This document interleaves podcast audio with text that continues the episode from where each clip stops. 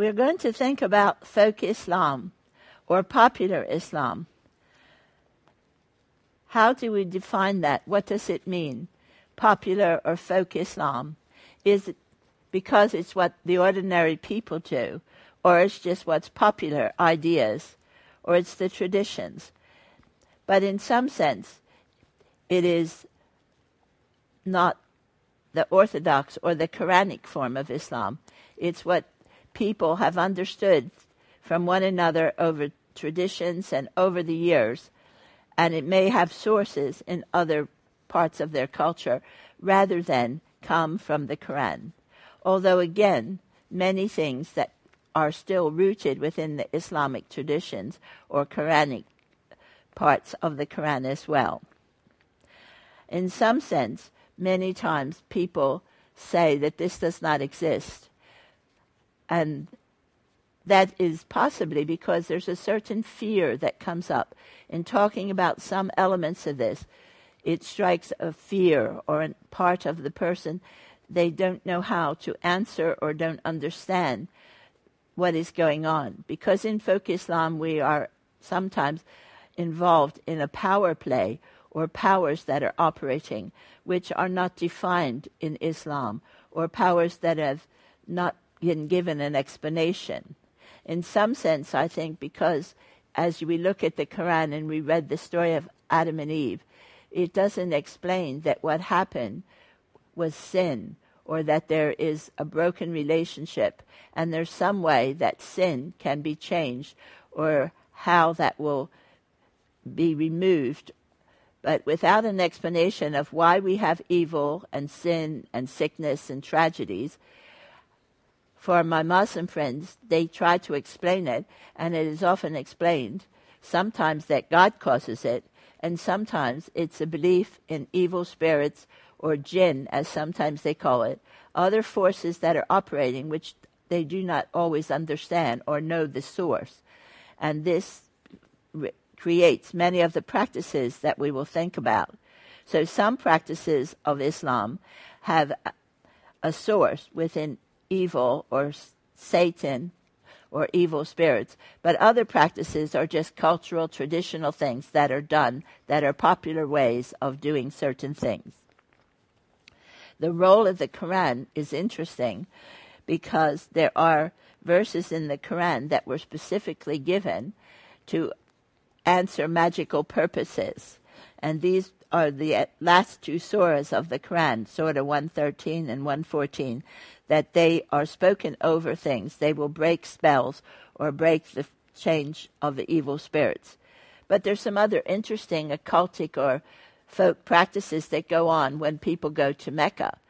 The idea of going to Mecca, and there's a great stone or a monument that people go round and round, the circumventula- circumambulating around a stone and then running back and forth at Zamzam are all sorts of occultic type practices that are the tradition and the right norm of practices that are conducted on the Hajj.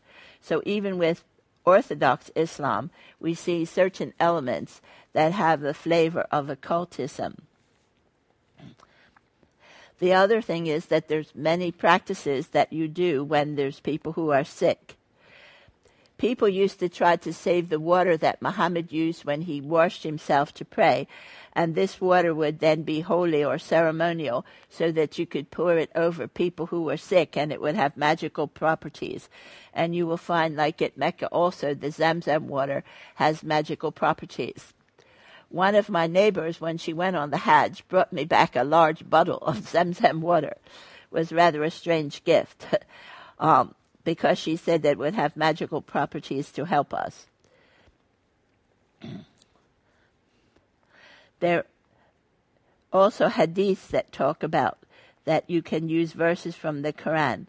One hadith says that you can use a verse from the book of Allah with a spoonful of honey plus cupping, and this will bring healing. Healing is also uh, mentioned that you can use it by making honey and extracts from other herbs plus cutting people or burning people. This will bring healing, and that these were practices that Muhammad approved of. So the hadith gives some indication that there are various magical portions and practices that heal when people are sick.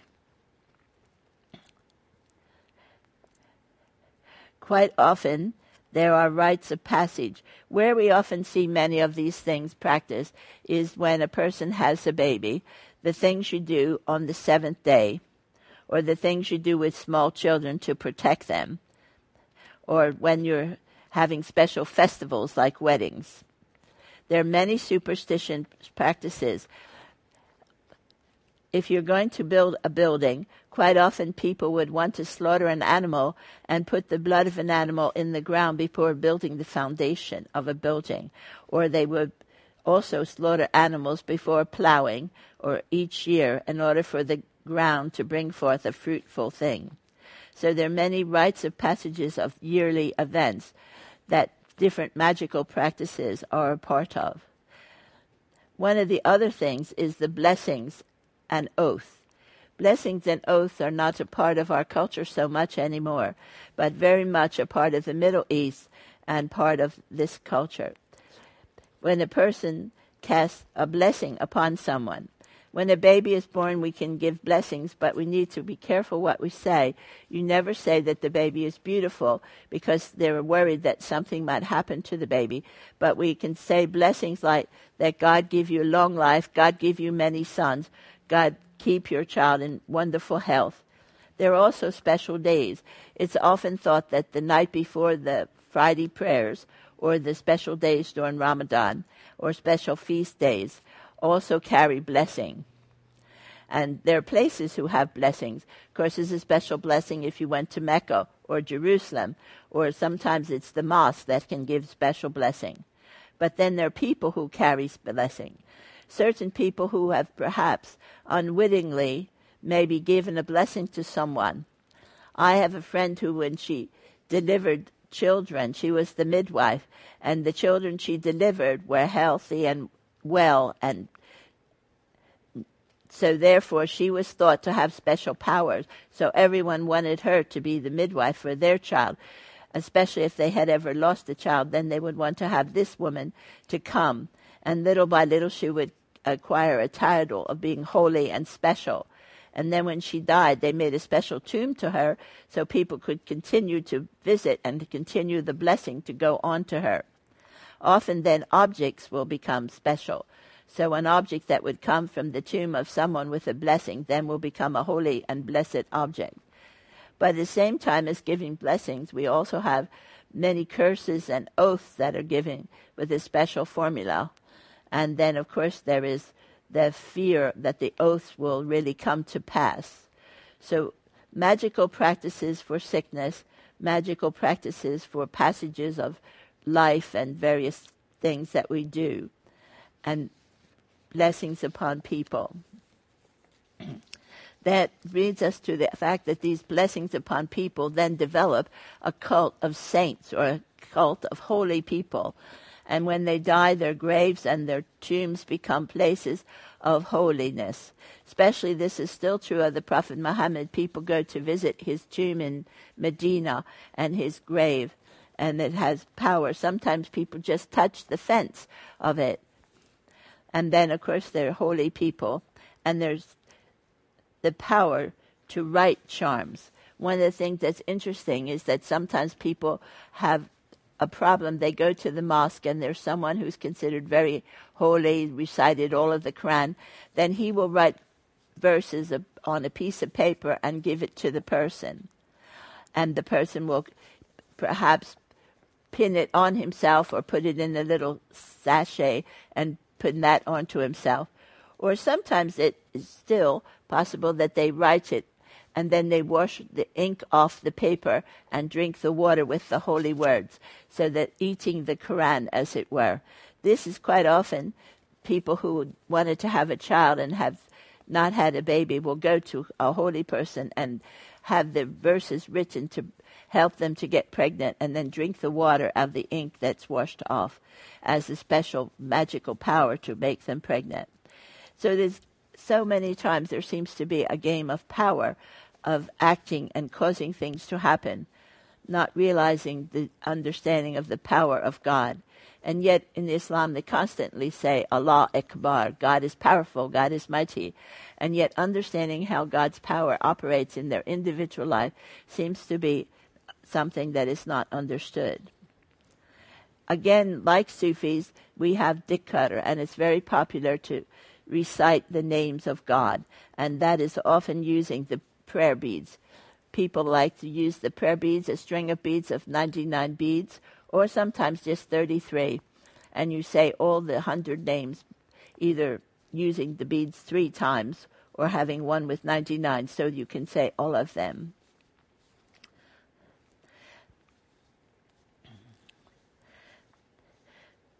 Practices of Dhikr are used in prayer and similar to Sufism. It's a protection against evil. And also that it then comes in the veneration of the songs of the Prophet, songs to Muhammad, songs that talk about him and all the qualities he has.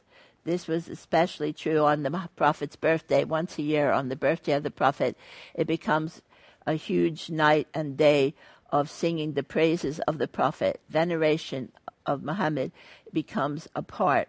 Although in the Quran it doesn't mention that this is Islamic, but yet it puts Muhammad as being above other people, and Muhammad is the one to follow.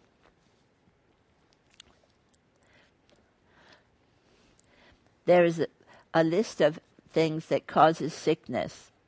Sickness can be treated, and by special people, and they do believe that doctors treat sickness, but quite often they're treated by herbs or certain things that can have special powers and breaking taboos. If people break a taboo or do something that is against the culture, then there's a whole set of treatment of different herbs and practices that have to be performed so that you can break the taboo and be able to be acceptable again. Involved in this sometimes is also the fact that there is sorcery. There are people who uh, come and have a special spirit that belongs to them.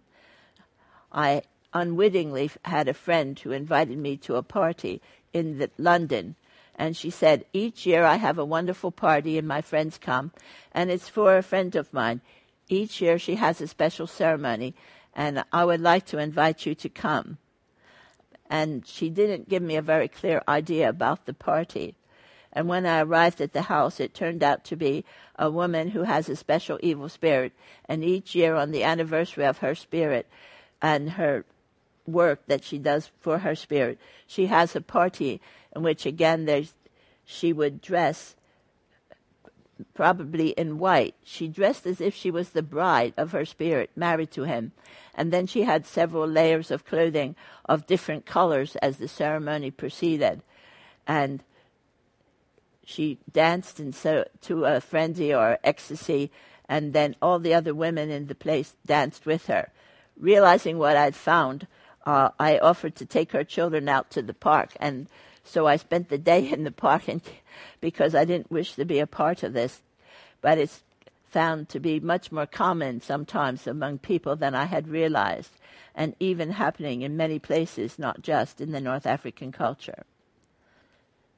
Finding healing, there are many things that will help.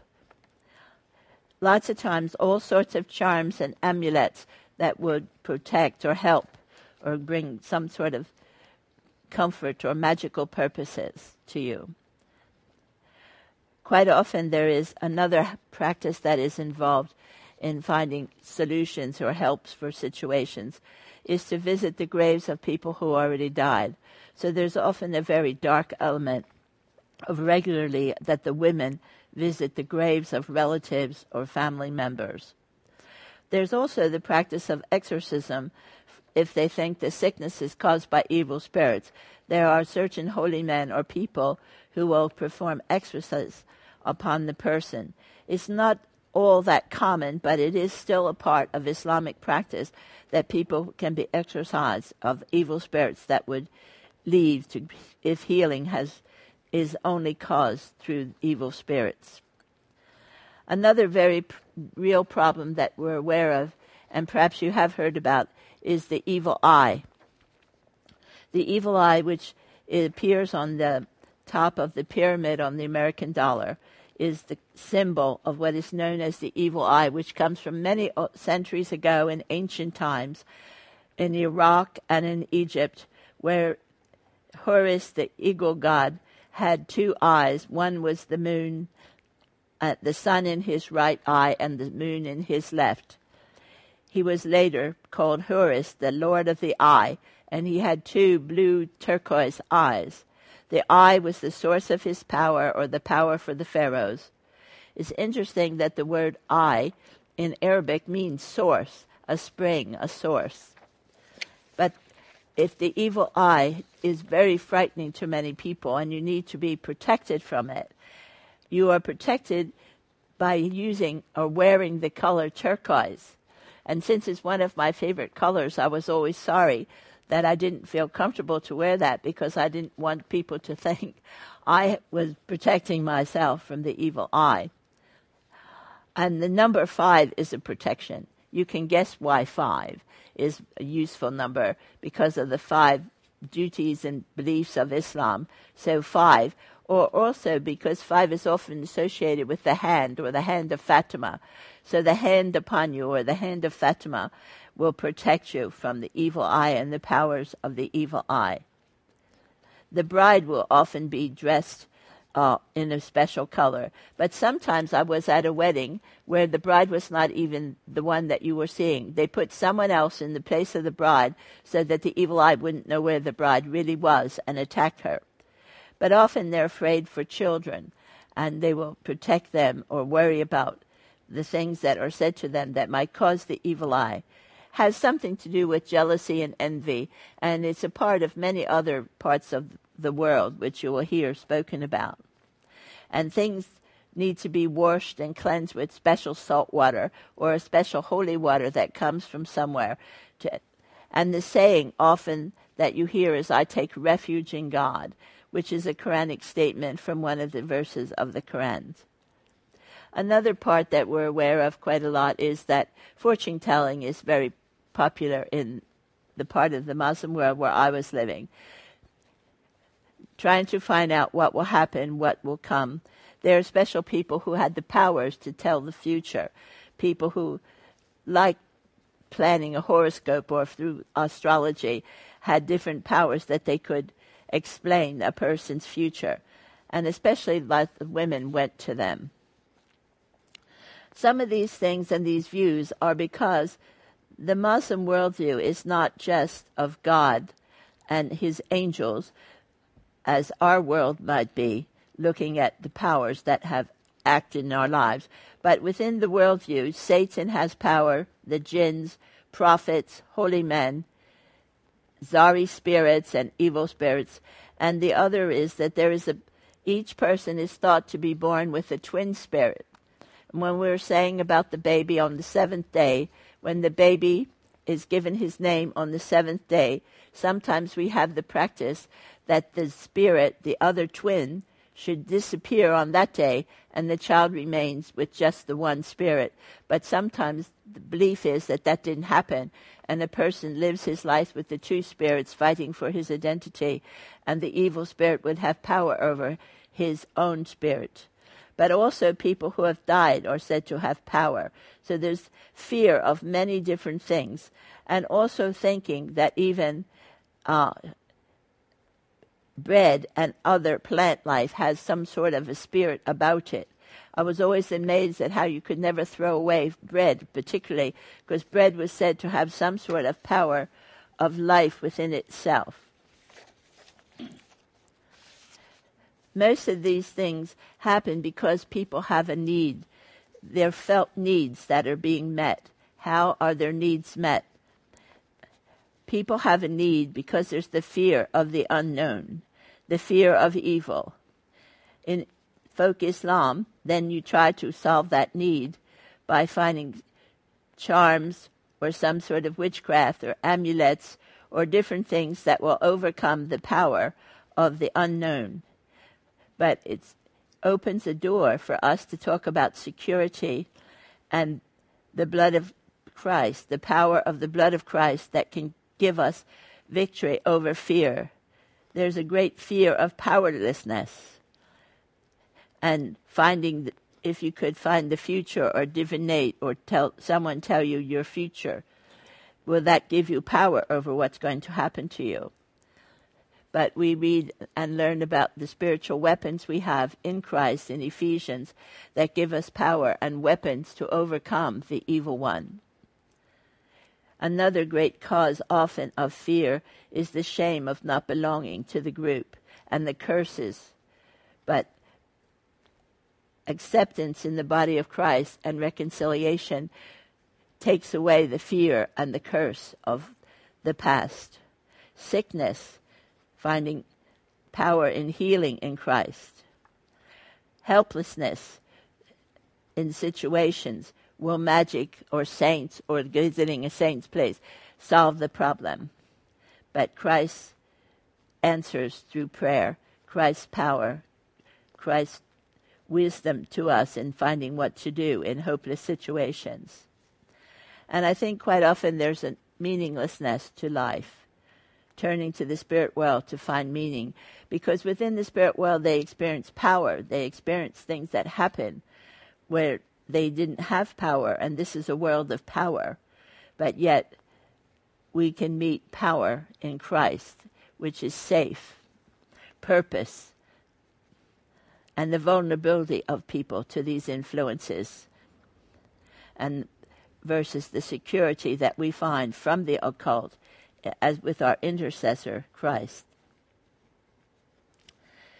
Some of this presents us with many situations which we need to have great understanding and wisdom to help a person if we realize that Satan has taken power in this person's life. I think there are some practical steps, but one of them is you never do these things alone. You need to find Christian brothers and sisters to share the situation with about your friend and seek their help in prayer and partnership, and then perhaps carefully plan together to take counsel as to how that person could be helped. It, we've had a few experiences where people have been delivered, but we need to help them to understand that the, the wanting deliverance without wanting the deliverer is a difficult position to be in. We want to encourage them if they're asking Jesus for deliverance, that they would ask for Jesus to be their life as well. As Jesus said to one of the men that he delivered from evil spirits, if they come out and it isn't filled with the life of Christ, he is in danger of it being filled with many more evil spirits, then his second condition would be worse than his first. So we need to have caution in encouraging people to have an experience, but they need to meet the person of Christ as well as the experience of the power of Christ. I think it's an issue which we need to spend a lot of time thinking and learning about perhaps before we get involved into it. I find it very helpful in working with Muslim people and in ministries that you keep a journal of the things you're learning, that you write things down and and then you're able to think and pray about them with others and how I approach these needs and how I look at where do I begin. But also, perhaps it's good as you read the Gospels that you make note of how the Lord dealt with the people who had these many needs and in the life of our Muslim friends and be able to introduce them, sometimes through the stories in the scripture that will show them that deliverance and hope is possible.